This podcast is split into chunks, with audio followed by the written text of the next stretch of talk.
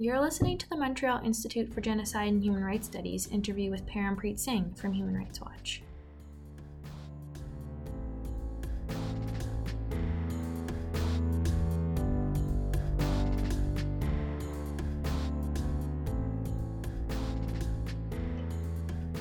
Today, I'm very happy to welcome Parampreet Singh. Uh, she works at Human Rights Watch, and what we're going to discuss today is the situation and persecution of the Rohingya in Myanmar.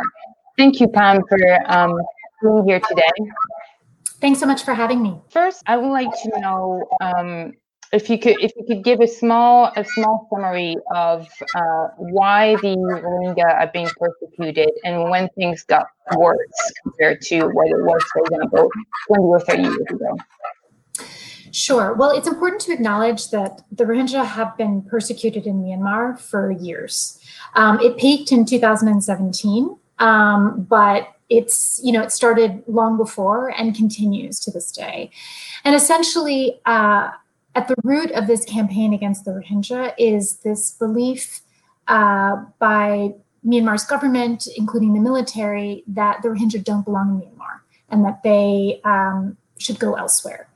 And in essence, that's what sparked, um, you know, decades of discriminatory policies, which started with stripping them of their citizenship in the 80s, and you know, took a, an even more sinister turn in 2012 with the outbreak of violence. And as I said, it peaked in 2017, and the result of the Myanmar military's uh, brutal campaign against them. In essence, it resulted in uh, more than 740,000 Rohingya being pushed out of the country into Bangladesh. Yes, uh, and and the, the surprising thing to me is, can you tell me what happened in November 2019 and what the small country of Gambia did to actually bring justice? Sure. I think to, to really make sense of that groundbreaking development, it helps to take a step back and to consider what the UN did in response to this crisis um, from 2017. In essence, there was a UN investigation, um, and that investigation resulted in a pretty comprehensive and itself a groundbreaking report which found that Myanmar's military, or recommended that Myanmar's military, senior officials in the military should be investigated for crimes against humanity, war crimes, and genocide, and genocide in particular for its acts towards the Rohingya Muslim group. And, you know, this report landed with a lot of fanfare, but no one really knew what to do with it because you know the different accountability avenues i think we might get to that a little bit later but they're not obvious because myanmar isn't a party to let's say the, the international criminal courts treaty so that's not an automatic um, path to for victims and survivors to get justice. But what had been previously overlooked um, and this brings us to the story the part in the story where gambia plays a pretty big role. Um, gambia the small it's the smallest country in africa on the African continent decided to bring a case before the International Court of Justice alleging that Myanmar had violated and was continuing to violate the Genocide Convention, to which Myanmar is a party. Mm-hmm. Um, could you perhaps explain the difference as well, because between the um, ICJ and then the International Criminal Court? Of course. So, the International Criminal Court is the court where victims and survivors can see justice against individual perpetrators. Um, so that's really about criminal responsibility for, for those perpetrators, seeing them brought to justice. Um, the International Court of Justice litigates disputes between countries. So, here, in the context of the Gambia action, Gambia has brought a case before the International Court of Justice saying that Myanmar has violated its state obligations not to commit genocide um, under the Genocide Convention. And so, how is trying? How is Gambia trying to, to make this case, and what what kind of evidence do they do they do they have, considering that Myanmar um, is not part of the Rome, Rome Statute, for example? So it, it's a good question um, because you know in a situation like Myanmar where they've closed their doors to any kind of external scrutiny, um, external you know probing or investigation, requires some creativity. Um, in this case, Gambia has relied pretty heavily on the UN report that I mentioned earlier, um, which was both you know incredibly comprehensive in breadth and very detailed in its findings. So it's a very you know it's a, it's a very strong report, um, and it's you know draws a lot of the information in it from interviews with victims and survivors in Bangladesh. As I mentioned, there's more than 740,000 of them. In fact, there's mm-hmm. a million um, cumulatively. Um, but they've also had access to other sources, for instance, satellite imagery. Satellite imagery that we as Human Rights Watch have also collected to illustrate the pattern of destruction by um, Myanmar mm. in the state where most of the Rohingya lived. Okay, and since since November 2019, how has the court moved forward? How has how is the case doing? Because we obviously we're hearing a lot about the pandemic these days, but not so much about what's going on with the Rohingya. That's a great question. Um, one thing I do want to say is so I was in The Hague when Gambia filed, you know, we got a heads up that they were going to file their case. We knew that it was coming. Um, so I was in The Hague when it happened. Then I was in The Hague a month later when the court had what are called provisional measures hearings. Mm-hmm.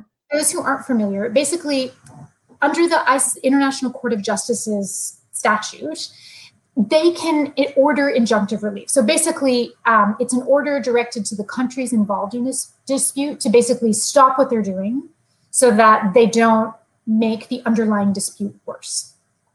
So the hearings took place in December, and it really the, the hearings themselves grabbed a lot of headlines because um, the civilian leader Aung San Suu Kyi um, attended and defended Myanmar's military in court.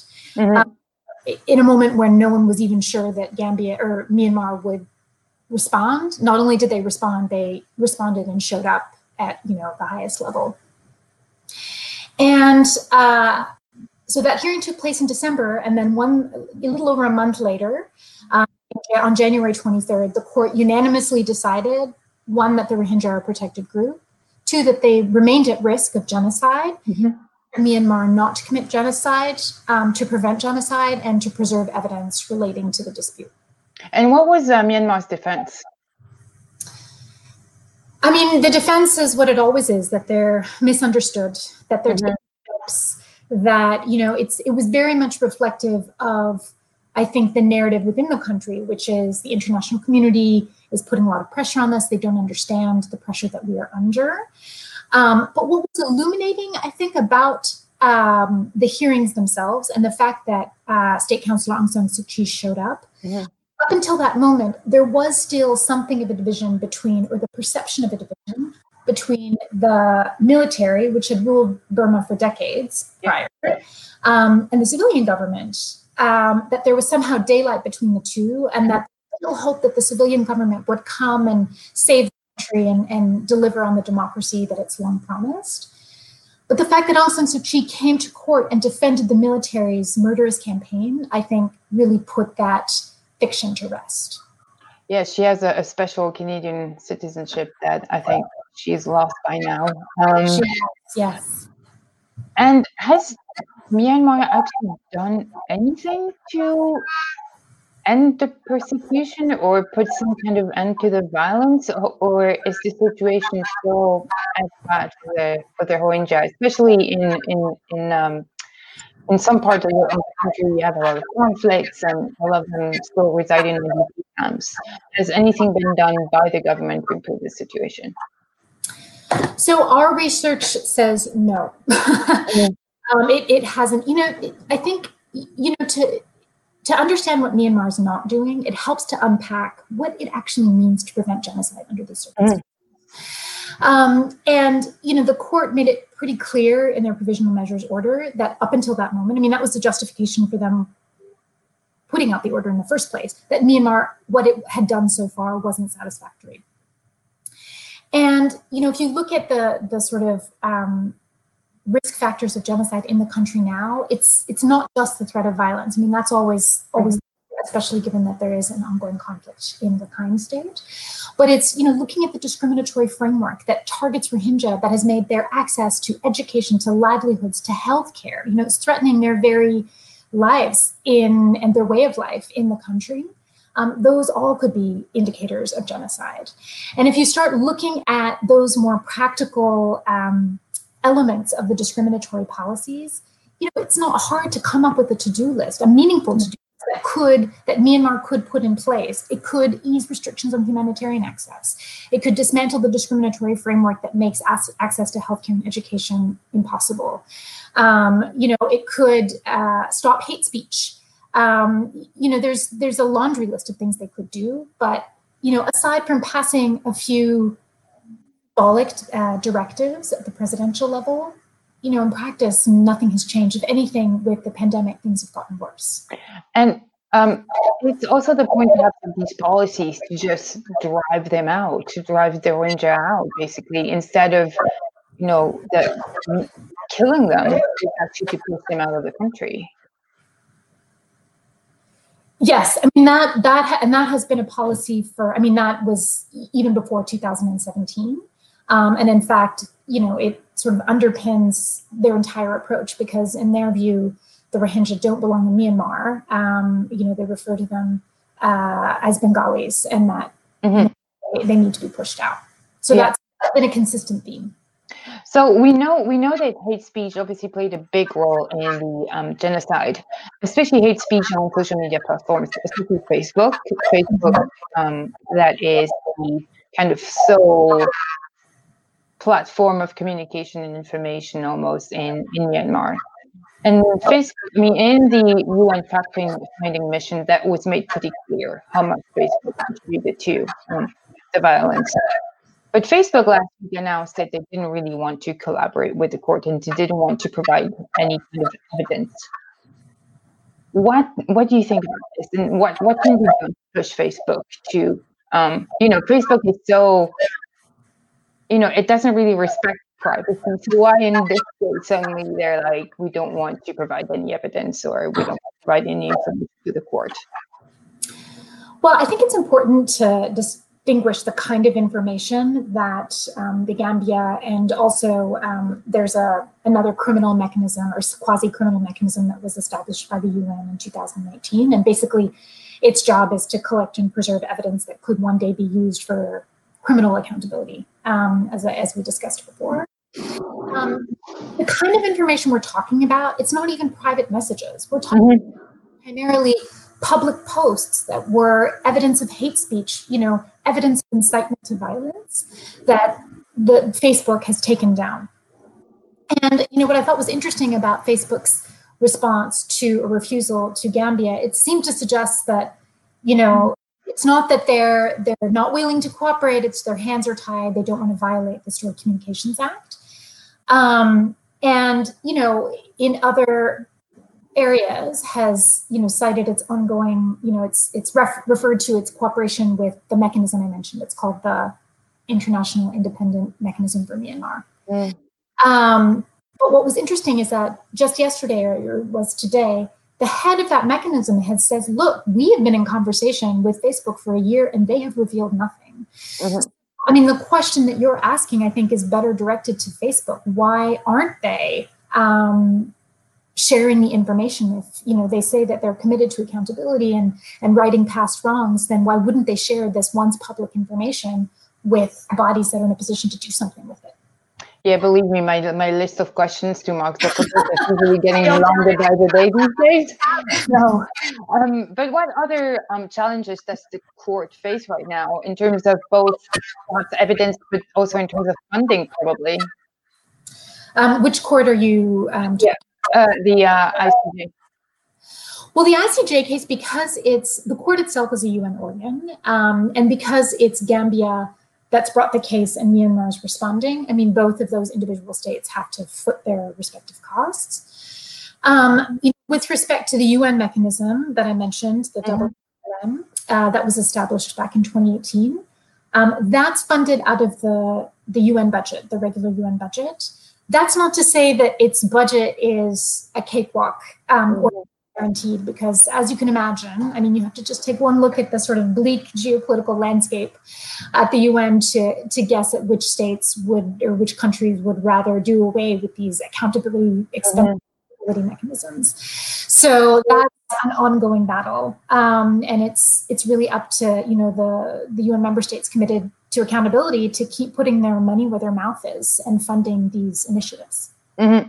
And I say, I think you know, as an organization, you continue to um, look at the situation now and we're facing a global pandemic, and we have a lot of Rohingya in IDP camps and refugee camps, and uh, where it's impossible to physically distance, where they have barely access to sanitation and healthcare.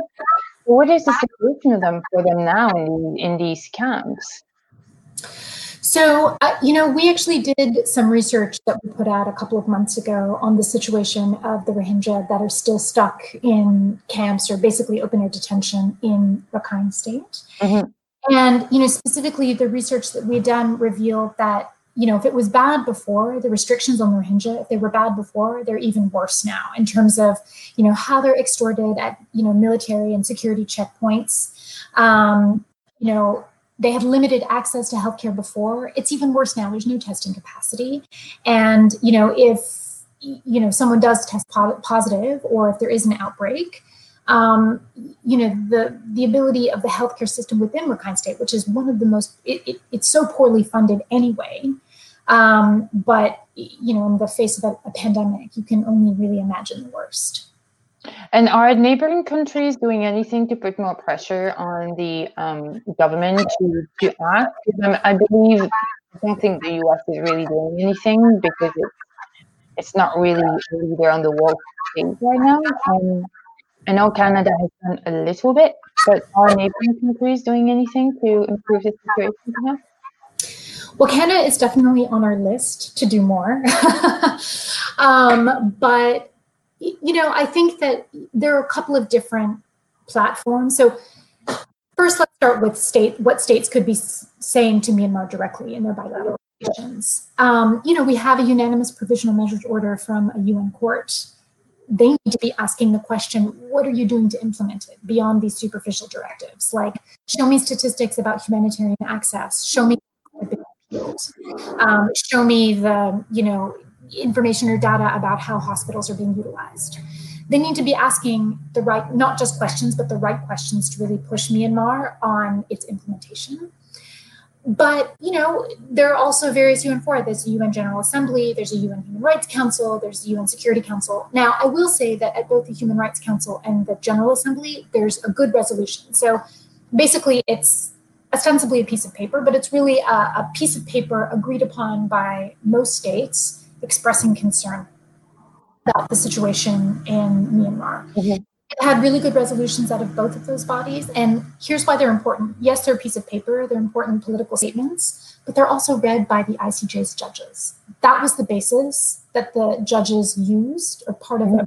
the basis, when they decided that Myanmar wasn't doing enough. So those pieces of paper really matter, they mean something.